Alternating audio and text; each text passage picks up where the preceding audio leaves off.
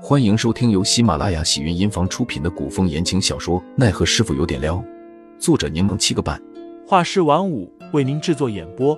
一场古言爱情、官场恩怨的大戏即将上演，欢迎订阅收听。第七十九章隐而不发。啊，小师傅，你怎么越长越好看了？比赵美人都好看。杜潇潇谎话随口就来。我从没见过比你还好看的爱豆。林寒冷哼。杜潇潇继续拍马屁道：“我刚刚看的都入神了。”林寒皮笑肉不笑的看着杜潇潇，声音轻缓的问：“你看兔子还要入什么？”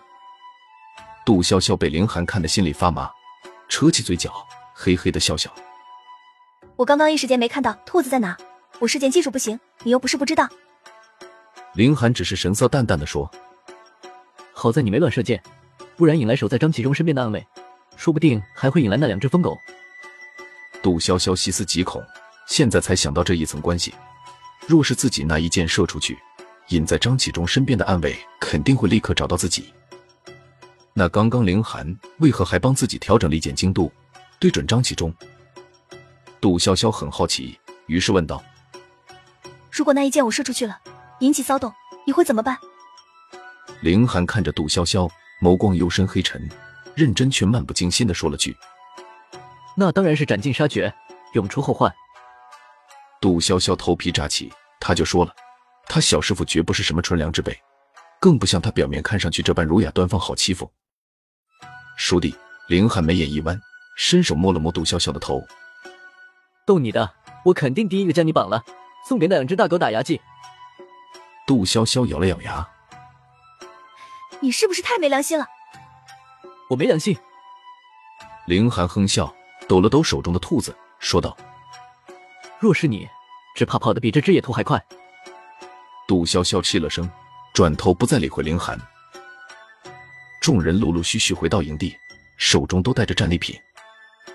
张启忠抓了一只山獐子，吴俊彦打了野兔，吴玉伟也打了几只野兔，唯有郑影浩抓到的猎物比较杂，什么兔子、山鸡。还有一只鹰，甚至还有鱼。杜潇潇想着，果然是纨绔子弟，和自己一样不善骑射，那些猎物怕不是提前准备好的，便是手下帮忙打的。张启忠只是笑笑，还恭维了郑颖浩几句，并未戳穿他。郑颖浩颇为受用，掐着腰指点江山：“看看人都来齐了没有？都来了的话，咱们可以开始烹饪美食了。”杜潇潇见陈云斌还未归队，便说道。我朋友陈云斌还没回来。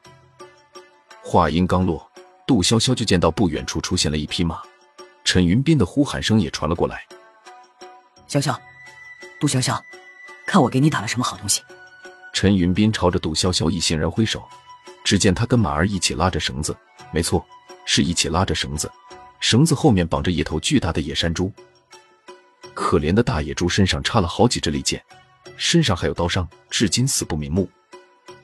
杜潇潇目瞪口呆的看着兴奋的陈云斌，众人也惊讶的张大了嘴。潇潇，你看大不大？是不是超大？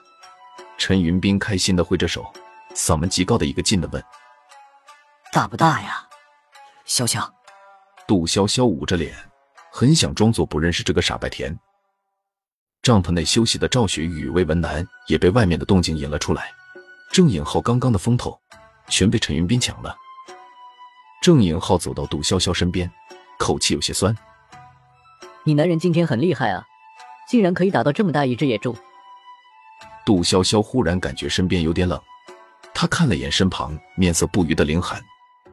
林寒一向不喜欢轻浮孟浪之人，想必是因为郑颖浩说话太过轻浮随意了，才引得林寒不高兴。杜潇潇纠正郑颖浩道：“他是我朋友。”郑颖浩无所谓的重复道。你朋友今天很厉害啊，风口都被他抢尽了。张启忠下令，让人一起将野猪抬了过来。陈云斌擦着头上的汗，邀功似的跑到杜潇潇面前，乐此不疲的问道：“怎么样，潇潇，是不是很大？”杜潇潇头上挂着三条黑线，扯起嘴角笑着说：“大，很大。”杜潇潇赶紧结束这尴尬的对话，问道。你怎么弄得灰头土脸的？你跟他干仗干的？听众老爷们，本集已播讲完毕，欢迎订阅专辑，投喂月票支持我，我们下集再见。